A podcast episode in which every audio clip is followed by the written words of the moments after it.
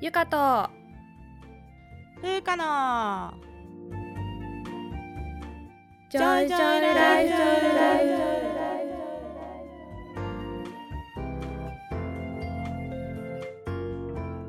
この番組ではゆかとふうか2人の女医が日々の暮らしや仕事にまつわる小話などざっくばらんな日常トークをお届けします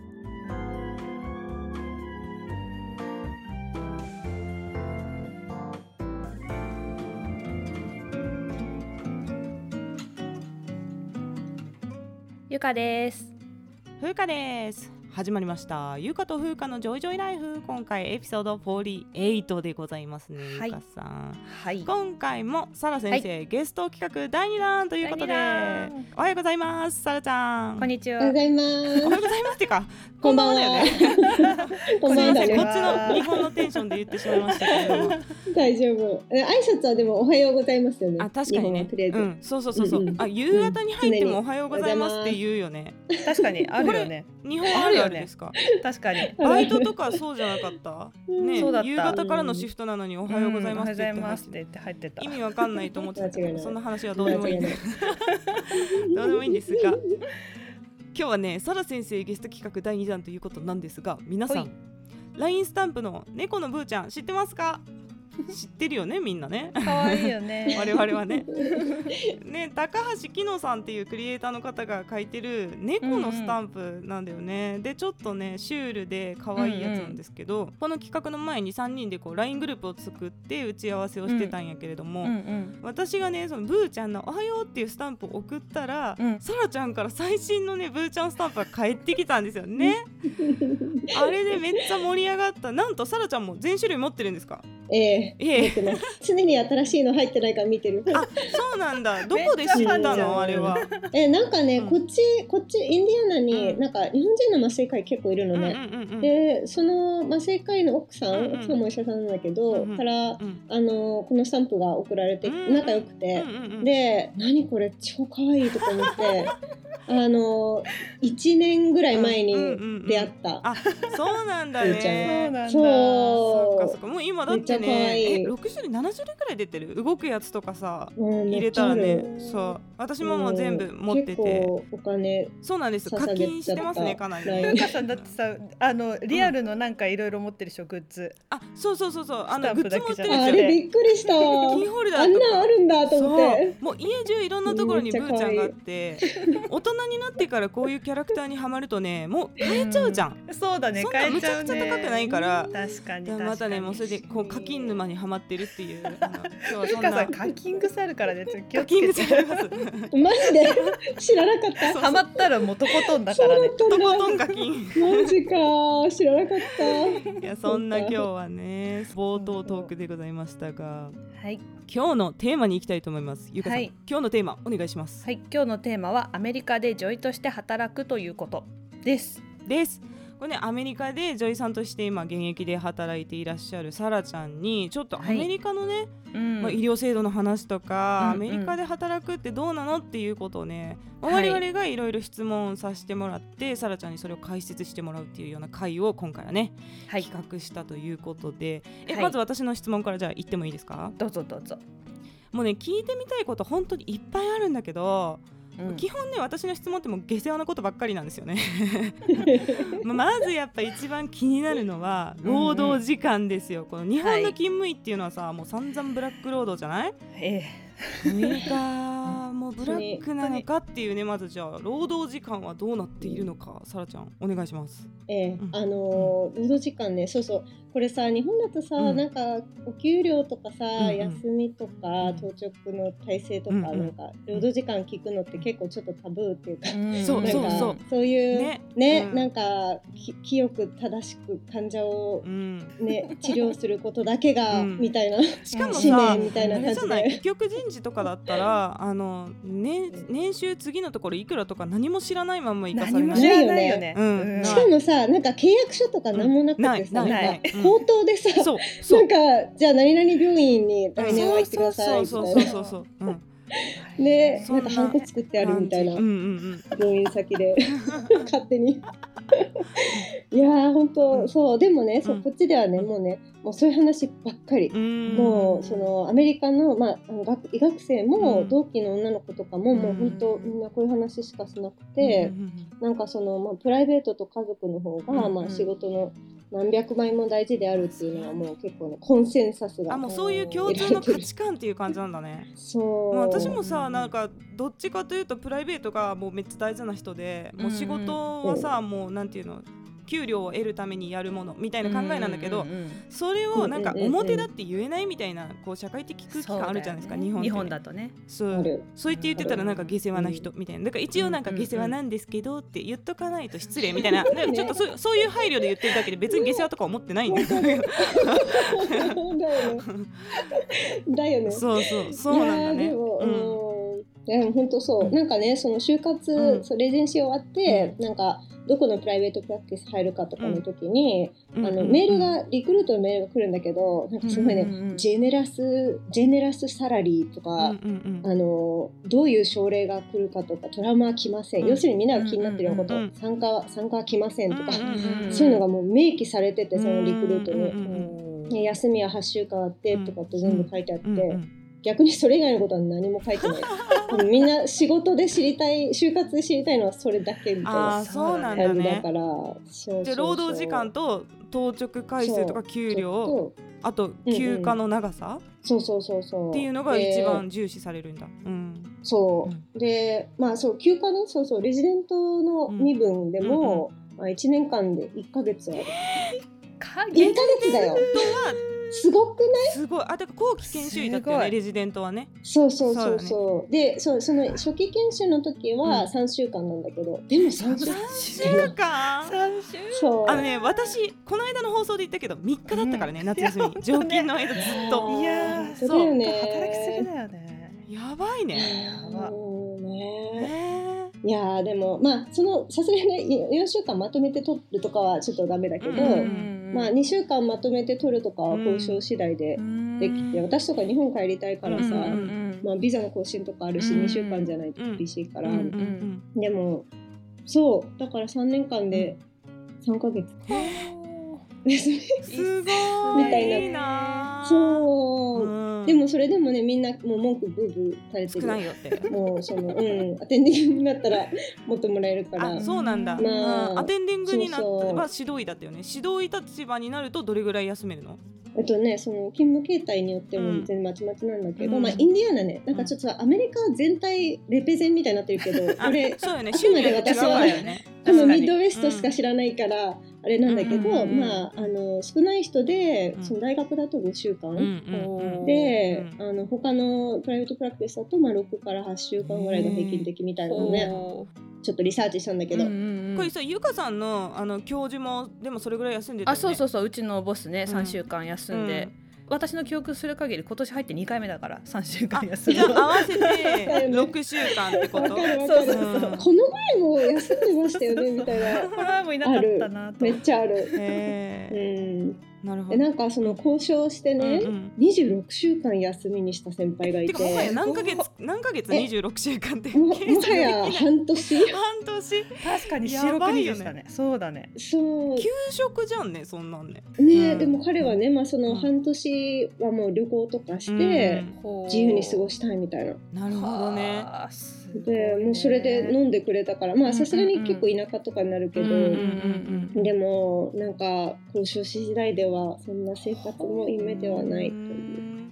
やっぱなんかさインプットの機会があるっていうのはいいよね。そうだね。ずっと疲れてるとさうん何か新しいことを学ぼうっていう気にならなくない？わかる仕事だけで正うん。解なんて、ないない、ううんん、ね。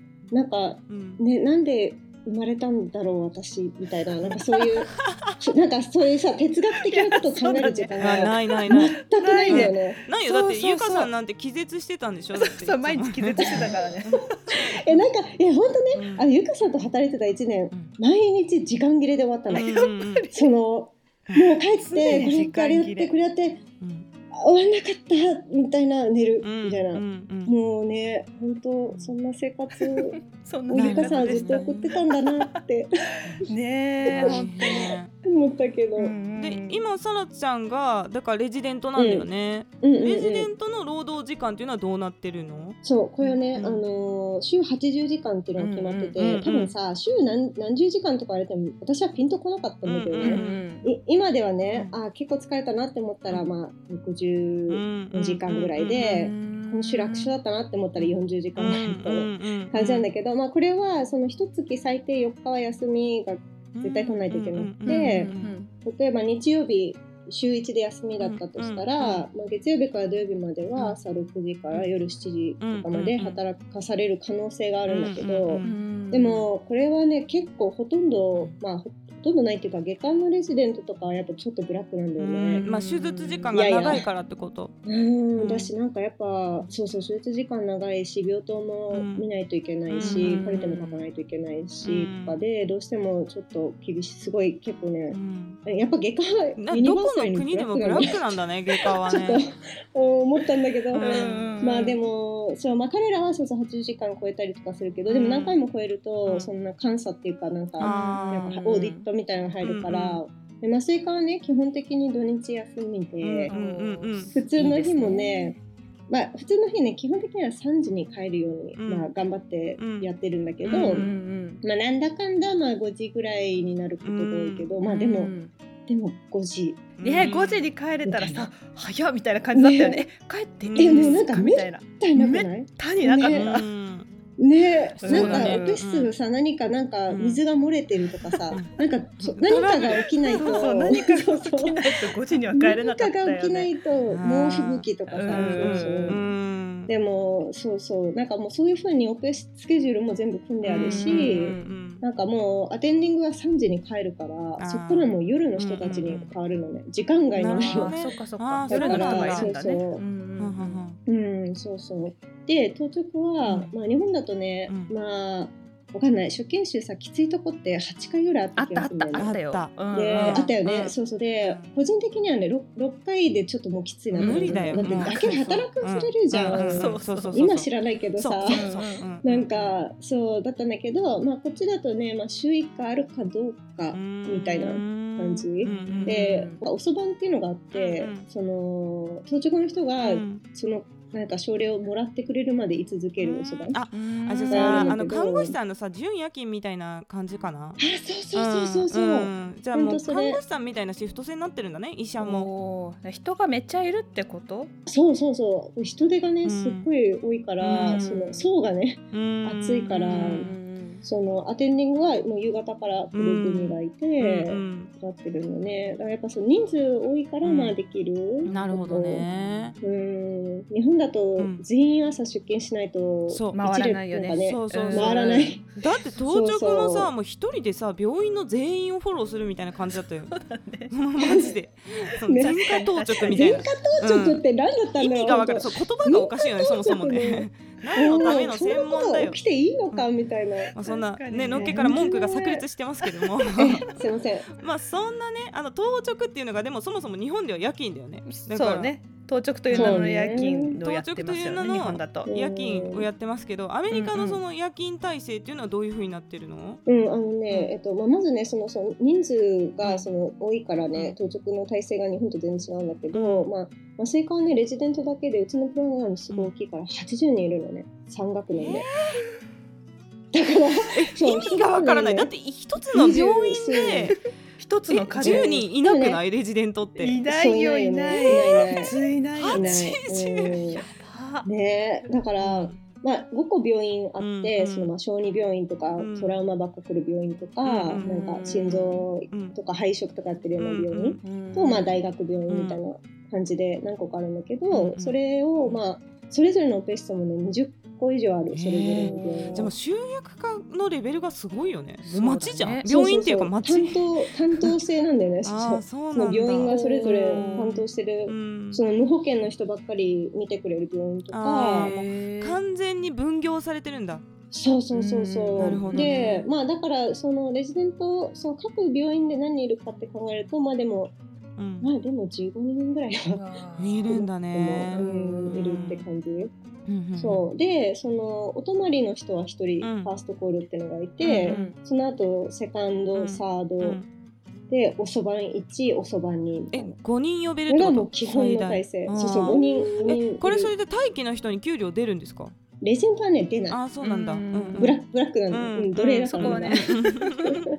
トレーニーという名の、うん。そうそう。うんうん。でそうそう。でもねそのそうコールお泊まりがまあ月23回ぐらいで、おそばも3回ぐらいかな、って感じ、うん。そう。まあ日本より全然少ないんだけど、うん。ただ、うん。まあ、来る症例は、うん。なんかそのアッペとかそういうのではなく 軽症じゃないってことやな。なんかねうん。そう、ん。なんかやっぱ移植そう肝水腎食とかそのマルティプルなんか、うんいろんな臓器やるやつとか、うん。あとはなんかその、ね、銃で撃たれたそ重症れねなかなかないよね日本ではね日本じゃないやほんとねうん。こっちで見た時もねほんとびっくりした、うん。こんな血出るんだやっぱみたいそうな。なんだね。もう、うん。入ってきたらもうレベル12つもつながってる状態で、うん。もう血ももうついてる状態でみたいな。レベル1っていうのはすごいあの急速輸液装置ね。ね、うん。7秒でありがとうござ2パックだっけ？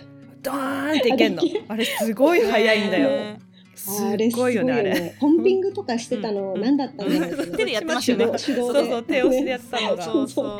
そうねそう。でもまあそうそう。しかもねそうすごい日本みたいにさちょっと救急で頑張って安定させてとかしないの、そうなんだ。オペ室に。直なだれ込みみたいな。1分 ,1 分半とかで上がってくるの、えー。だからもうその運ばれてきて、うん。そのなんていうのもうオペ室にそのまま上がってくるの。ね、へー激しい。そうだからね時間がそう時間との勝負なんだけど、うんまあそうそうあとはねうんえっ、とうーんそうねなんかそう麻薬がねあのアメリカすごいたくさんそう処方されてて、まあ、オピオイドクライシスとか言って、結構公衆衛生上大きな問題になってるんだけど、うん。まあそのうん。そうそのなんかねそういう人たちがこう ER に来てなんかずっとね警察官が10人ぐらいたむろしてて みんな銃持ってて。うんなんかね、そう、なんか軽症、軽症だとその場でもう逮捕とかされてて、なんかうん、すごいね、そう結構物々しいんだけど。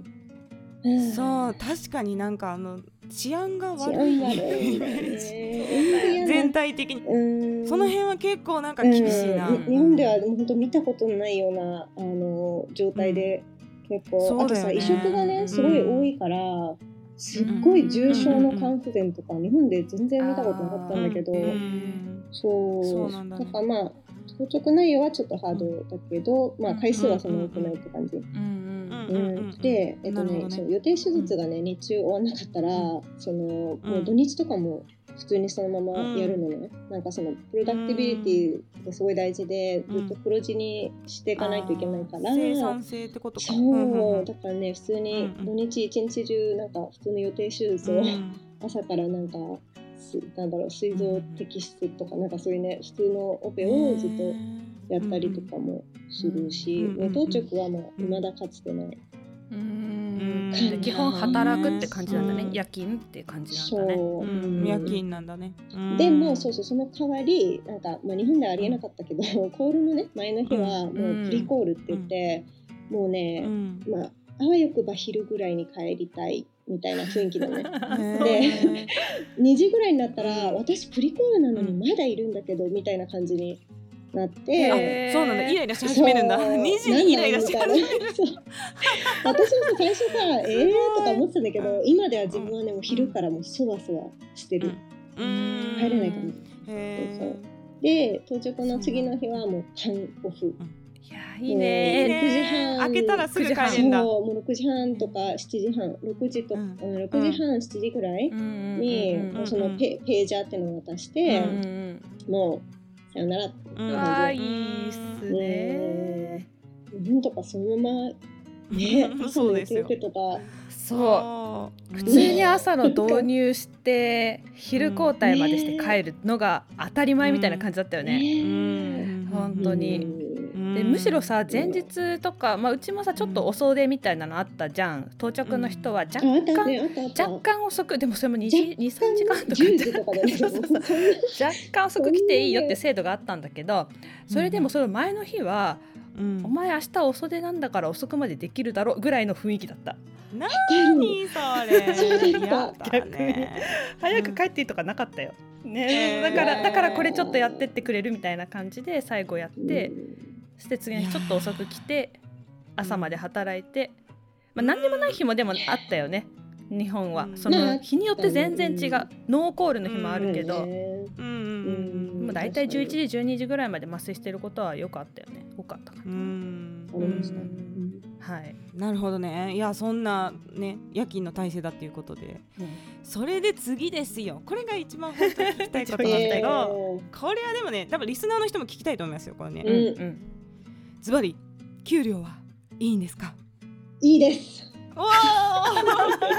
やばい割れちゃった音。これねもう絶対もう100%聞かれるやつで自分も気になってて、でもなんかやっぱその州によっても全然違うし、結構ばらつきが激しいんだけど、まあインディアナはねあのもうととってもねアテンディングの給料が良くて、まあ、でもねその前にねレジデントをやらないといけないんだけど、そのレジデントはねまあその労働時間とか、まあ医師として今まで受けてきた教育とか考えると結構発給で。まあ月で手取り30万ぐらい。これさ少ないよね。なんかアメリカの物価考えたら、ね、30万だそう。だって日本でもさ30万は研修医でも保証しましょうってなってんじゃん。そうだね。月30万は、そうまあ、だから労働時間考えたらあれかもしれないけど、でも高くはないよね。全然高くない、ね、そう、うん。まあでもその税金のかかり方とか結構個人差がどどれぐらいそのなんか、うん、年年金みたいなやつがアメリカにあるんだけど、個人でやる。それにどれぐらい入れるかで全然違うんだけど、まあ私の手取りは大体30万ぐらい、でそうそう。まあそういうね搾取の構造が、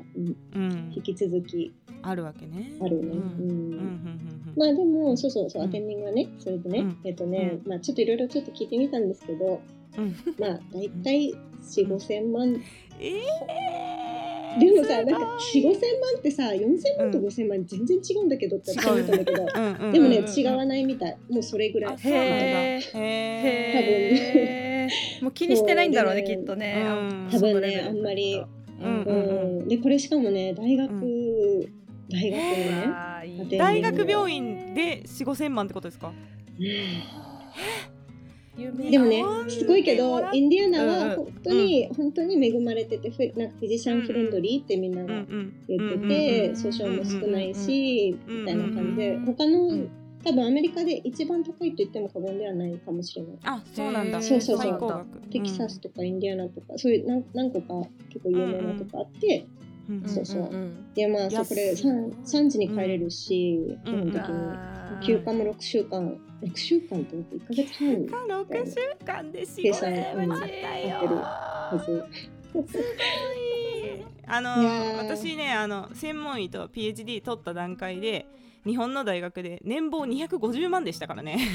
信じらんないよね。桁が違う。桁が一個違う。とね。びっくり。でそれででも多分助教も多分アテンディングみたいな感じなんかなアメリカで言ったら。うん、うん、助教そうそうアテンディングでアカデミックポジションっていうのがもらえたら、うんうん、なんか助助教とかそういうなんかや役職がもらえて、そうそうそう。ね大体このうん。大体アテンディングはそんな感じ。いやだからさほぼ日本のだから大学病院の助教と一緒でしょ？そして、助教の時も私言っちゃうけど600だったからね。そうよよね。ね少ないよ。まあもう空やめるわってなるわ。まあやめたけど。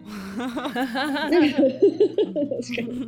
説得力、うんうん、なんかさ日本のさそのサラリーマンとか、うん、平均的な年収考えたらさ600万って結構多いと思うんだけどねでもやっぱりその労働時間とかもう2年間大学行ってるし、結構捧げてきてるじゃんトレーニングそうね、うん、そういうのを考えると、ちょっとやっぱ見合ってないかなって別にアメリカ来てなくても思ってた。そうだよね。感覚として、そのインディアナはね、うん、すごいいいんだけど、まあ、ニューヨークとかカリフォルニアとかハワイとか、まあ、私が住みたいと思っているようなところはね、あのちょっと契約書とか見せてもらったんだけどやっぱり、ね、本当に半半分ぐらいあそうなんだ。でもなんかすっごい資本主義を感じるよね。なんか人が集まるところはだから給料出さなくても来るからでしょ。そうだねでもさカリフォルニアってむちゃくちゃ高くない家賃とんでもない本当とんでもないよねとか普通そう。そう。そう。だって本当に普通に仕事持ってる人がキャンピングカーとかで暮らしてんでしょもう。家借りられなくてみたいな極端だけどでもそう。だよねう。んそう。だよねいやボストンだってさワンルーム2000ドルぐらいしたよ、へえハワイもそう。ワンルームでもそうだよね。2000ドル以上する、うん。セキュリティとか考えたらね、あやっぱう。んなんか雑なところだったらもっと安いけど雑なと。こだったらそうもっと安く住めるけど、うん。やっぱちょっと怖いよね、うんうんまあ、治安とか考えたらね、うん。なるほど。そうそうそう。まあ、うん。でまあでもそんだけねそのまあもらもらう価値があるのなんていうかもらっていいんだろうかみたいなことちょっと思ってたのよ私はね、うんアテンディングになったら、でも、うんまあ、アテンディングと話してるとやっぱそのね、うん。そのもう全責任をうあん。の負うから、そのまあ、そもそもさ訴訟に遭う確率は日本よりもめちゃくちゃ高いからね。訴訟大国やもんね、アメリカね、そう、うん。医療だけじゃないでしょ。なんかいろんなことを訴訟するもんね、そうそうそうそう。でなんかその患者さんさ別に何もうん。自分がそのなんか医療ミスにあったとか思ってなくて別に起きてないのに、うん。弁護士がねこのうん。あおあお煽るのそういう仕事うがあるの。そのいろんななんかね CM とかでテレビのなんかうん。あの最近入院しませんでしたか？みたいな、うんでこれ何の CM だろうとか思ったら、うんそこでうん転倒しませんでしたか？とか言って、なんかそのねそう転倒してなんうかん。すごいなんか重症じゃなんかなんか起きなくても、うんその医療安全がどうのとかで訴訟を起こせるみたいなね、なんかあのよく日本はさラジオでさあの過払い金ありませんかみたいな。消費者金融からお金借りたらそれ返ってくるかもしれないですよみたいな CM あるけどうんそれみたいな感じでなんか医療事故がありませんでしたかみたいな。うん。訴えられることはありませんでしたかみたいな。CM が流れてる。すごいな。ちょっと怖いねそれは。うん。だからね、うん。そうやっぱ訴訟にはねもうねなんかん。アテンディングに、あのうん when じゃなくあ違うな if じゃなくて when だって言うんうんその if そうそのもしあの、うん。訴訟にあったらみたいなこと言おうとしたら、さらさ、うん no no no みたいな、うん。もしじゃなくていつなんだみんな訴えられるからみたいな言われてマジかようんもうあるものとして考えておけってことなんだね。そうそうでなんかそのねなもう一個そのシステムとしてはなんか日本だったらさ明らかに例えば、なんだろうな、うん。麻酔科の責任所在が結構はっきり見えるじゃん。うんそのうんそうだね。ううん。ん、だけどこっちは例えば外科側がさなんかすごい大出血とかしてうんなんかうん。とか明らかに外科側で何か起きてもその部屋にいたね人全員が訴えられるの、やば。そうあじゃあでも麻酔科そしたら結構リスク高くない、高い。だってさ外科手術で麻酔科絡まないことないもんね。そう。無麻酔で手術ないでしょ？ハイリスク症例に入ってるわけだからさ、そうだよね。いやなんかそれを聞くと結構なんかちょっとアメリカ怖いなっていう気になってきね。て給料だけじゃないんだね。やっぱいいのがあったらリスクもそれだけ重いそうだっていねうこと。なるほど。うんであと私もう一個聞きたいんですけど、うんうん。あの私がねこの4月からもう日本でフリーランス医師として働いてるんですけど、うん。アメリカはフリーランス医師っている。ね、なんか私ね、このあやっぱアメリカ全体のことは分かんなくて、おそらくフリーランス、日本のいわゆるフリーランスの医師はた多分いるんだけど、うん。麻酔科でこのインディアナで見てる限りは、その本当のフリーランスはいなくて、あのフリーランス同士が集まって、それをプライベートプラクティスっていうあーグループみたいにな団ってるんだ。体、そうそうそう。フリーランスのグループみたいな。うんそうそう10人ぐらいとかで集まって、あのへなんとかグループみたいな感じで、うん。アネステジオロジストとか言って、はいはいそうそう。で各病院と契約して、うんうん日本でもやってるよね。心臓麻酔の先生たち一部の人がそうやって集まってフリーランスで集まって各病院のなんかオペのやつ割り振りしてるみたいな。多分そんな感じなんだろうねまあ、全部見たらいるかもねフリーランス。でも、うん日本の日本の形でのフリーランスはね結構そのやっぱ信頼とかがうん。うんなるほどね。大事な、んそうだよね。病院も訴えられるし、そうだよね。まとめて。うんうんうんそうだよね。いやーその訴訟がやっぱ全然違うんだろうな。ううん。ん、なるほどなるほど。ありがとうございました。そんなわけで次ゆうかさんからの質問いきますか。はい。うん。私はが気になるのはやっぱ女医差別があるかどうかっていうのをうん。とても気になります、ねはい。いやもう本当よくぞ聞いてくれたって感じで。もう最も話したかった内容かもしれない。いい振りだったねこれそしたらね。いや本当。なんかさまあそう女優の差別ねちょっと考えたんだこの質問ね。どど差別どんな、うんどんなものがそもそもあるかなと思ったらまあやっぱその、女性がターゲットになりやすいっていうのでまあセクハラとかパワハラ、うんまたハラが多いかなと思。うんだよね。あのゆかさんたちも以前あのエピソードをちょっとどれか忘れそうそう。たけど、う。ん。女医つらいよエピソードね。ねえ、いや、ねうん本当、うん、もうあれ、いや、もうすごい、自分が何回か出てきて、ちょっとびっくりしたんだけど。で そうそうも本当に。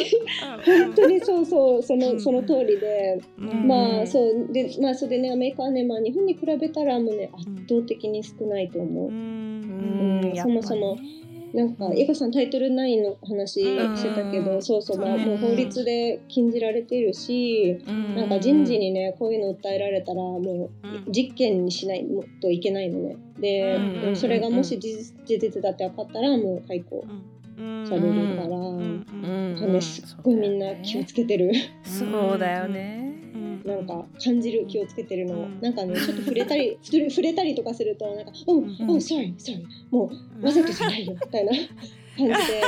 なんかねあえ全然大大丈夫？日本とか二人羽織でさなんかなんか主義させられたりとか。あった。あるある。ある。こっちではもうね絶対にありなんならね他の人に訴えられる周りの人に訴えられる可能性そうなんだ。見てる人がね。うん。そうそうそう。あるよね。そうそう。うん。まあで彼氏いるのとかそういうのうんも、うん。あのダメだしなんかそもそもね、うん。そういうなんか聞く雰囲気にならないんだうんよ、なんかみんね。なお互いのそのプライベートなことに関して、そのまあ聞かないっていうか、うんううん。ん、興味ないわけじゃないと思うけどなん。か、うん、そういう導入がない、なん。あなるほどね会話に。あわかるわかる導入トークだもん。ね彼氏いるのとかねそうそうだわうん。なん。か日本にいる時ね、まあ、外科の先生にさ、そのね、先生さ彼氏いるのみたいなのって、あったあった。多分あもうしょっちゅうだ全員聞かれてると思う全員女優そうそうさん。ねてかもうきっとね行くかごとに全部聞かれた多分初日初日にまずそれみたいな、いや本当それでうなんかまあ私はでももうそれはねなんか本当ねそう挨拶だと思ってたの、うん。導入。もうアイスブレイキングうんだと思ってて、まあそのなんかね「いないんです」みたいな「誰か紹介してください」みたいな。それがなんかもうお決まりお決まりの流れで、まあでうん。何よりさやっぱその外科の先生とか、まあ、外まあ外科だけじゃないけどさなんかまあいろんなね だ男性の先生方にまあすごい気持ちよく仕事してもらいたかったし、ううんん、なんかねそこで微妙な雰囲気にさせるわけにはいかない感じが、うんあって。まうんあそれが状態化しすぎてもう10年とか続くともうもはや不快ではなくなっていったわかる。もうわかるしか言えないぐらい。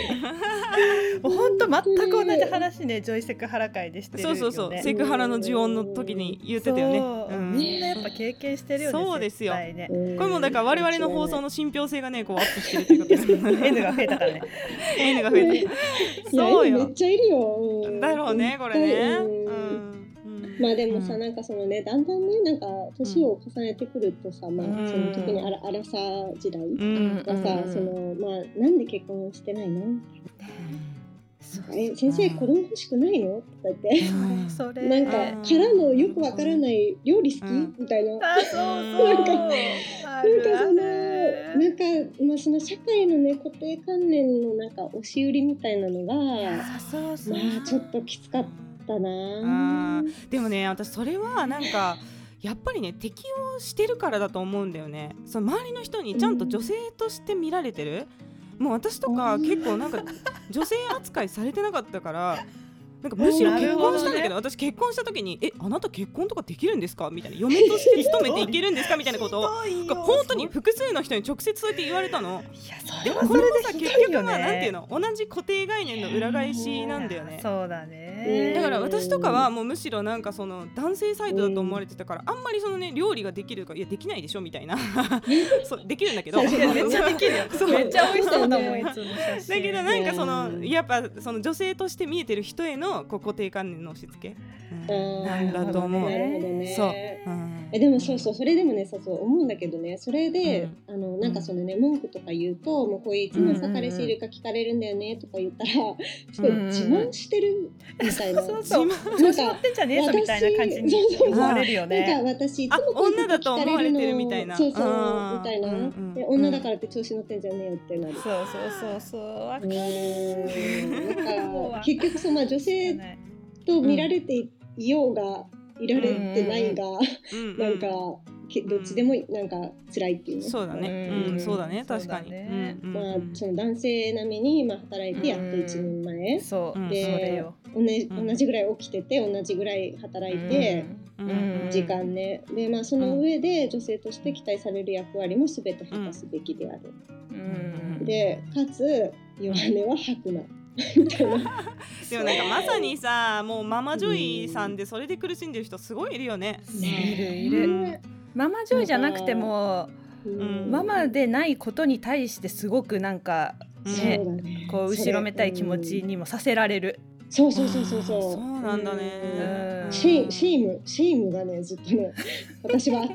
独身いやわかるよ。めっちゃわかる。うん。子供がいない。わかるわかる。うん。うんね、まあでもそううん。そういうね、まあ、女性らしさとか、まあ、子供を産むのが女性の仕事ってなんかちょっとね、うん。誰か誰か政治家が言ってたような気もすねるけど、うん。なんかそういうのをね、まあ、求めること自体がもううハラスメンんト、うん。そうねそうだよね。だからまあこっちではね、うん、そういうの言うとねやべやべやべみたいな感じになって雰囲気もやばくなっあてそうなんだ。で、うん。あの今のそういう意味じゃないからねみたいな。うん。か必死の弁明が始まるんだそうそううん。でも言うたらあかんっていう意識がみんなにあるっていうのは全然違うよね多分日本とうんね。ほんとそううん。まあ、でそう、まあ、でその感覚の差と同時にもう一個思ったのはなんか、ん。まあ、アメリカでなんでこんなに全然セクハラとか感じないのかなと思ったら、まあ、そもそも職場にいる時間が短い。っていうなんかもうなるほどね。確かにね。だとさ、まあ、仕事終わったらさなんか、うん。みんな飲み行ったりとかさ、うんなんか、うんノミニケーションとかってさなんか、うんまあ、上司と飲みに行くことも全然あったし、うなんなら2人とか全然あったんだよね。こう断れないしそんな。って感じ。で、そうあったけど、まあ、こっちはねもうみんなねもうそそくさと家族のもとに家族とペットのもとにうん帰っていくし、うんあのご飯行ったことない1回だけそのチームでご飯、うんご飯会みたいなのあって、うん打ち上げみたいな結構きついなんか1ヶ月だったからっていうのがあったけど、それ以外は一度たりとてない。へえいいな多分なんかなんかやっちゃいけないって多分どっかに書いてあるんだと思う。わかんないけど。なんか上司とその付き合付き合ってはいけないっていうのはも当然もうみんな、もし付き合ったりとかしようものなら人事に報告しないといけなくて、なんかへーえなんかそうなんだ。なんか紙でオフィシャルすに。そうそう。基本的にそれはもうあのみんなよくなダメなことって、んうんうんどど絶対ハラスメントっていうかそのパパワーバランスがさ絶あおかしいもんね。う崩れてるから。そうなるよね。うん。そうそうまあこの。院内で不倫とかもうめっちゃ起きてるこの日本の病院のね このガバナンスをなんとかしてほしいですねこれはね。いやー私ね本当にこっちに来て思うんだけどねなんかそういうねうん。誠実さとか信頼とかがねすごいキャリアにもう関わってくるから、みんうなん。すんごい気をつけてんだよねそうスキャンダルとかに。でも日本ってさ「いや誰々先生まああの遊び人だけどでも仕事すごいからな」みたいな。あるある。上手だからなみたいな、なんかそれでも全て許される風潮がすごいあった気がする。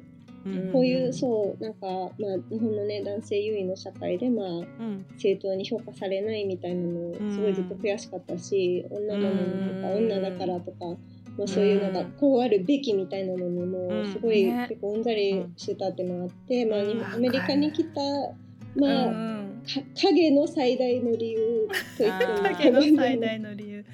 いやーわかるわ。うん本当ね。さすがに面接とかで言わないけど。うんうんううん。んこっち来てから一回も彼氏いるのとか聞かれたことないよ。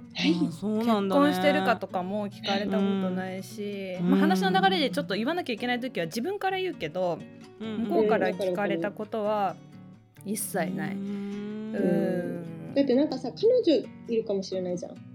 私そうだね。女そうだよだからそもそもね、うんボーイフレンドはいるのかみたいな聞き方はもう絶対されないし、そうだね。あー。パートナなんかシグニフィカントアザーそうね。あそうそうそうそうそう。うん、パートナーも確かにそうね。うん、シグニフィカントアザーでカンターザーって言ってるね。確かに。ね、なんかううん。まいこと言ったなって。思ったん。だけど。優位な他人ってことでしょ。なるほどね。うん、そうそう。いやまあでも、そうだよね私もね聞かれない。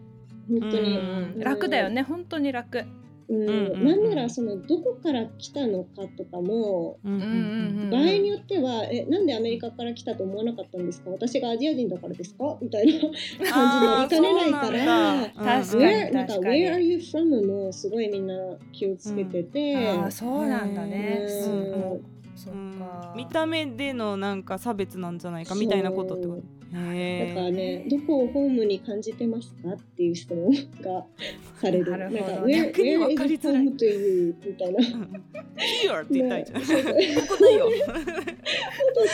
Oh, great! とかで終わるため。なん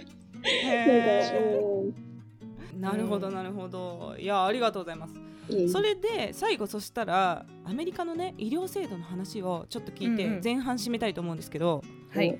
アメリカって日本はまずあれじゃないですか国民皆保険。だから、はい。みんな基本的には保険に入ってるね医療保険に入ってる。っそうですね。ていうことになっててそれを国が管理してるっていう感じになってるんですけど、はい。アメリカはこういう国の皆保険っていうのはない。そう介護保険っていうのはねなくて、うん。まあ、その誰しもがねやっぱ医療を受けられる国ではなくて、ままあこれねすごい複雑なんだけど簡単に言うとね私の理解ではね、うん。そのそれぞれの職場が民間の医療保険に加入させてくれるの、仕事をしているプリビレッジとして医療保険に入れるのね。でその保険の種類によってうん。どんな医療が受けられるかとか、うん。どこまで医療が受けられるかとか、そのどの薬がもらえるかあとかが全部制限されるの。これあれよね、日本も一応なんかそのあるじゃない？共済保険とか、うん。なんかうん。職場、公務員だと何に入るとか、とかそういうのがあるけどでも個人負担の割合は一緒じゃんか、うんそのだうんうん。3割だよね、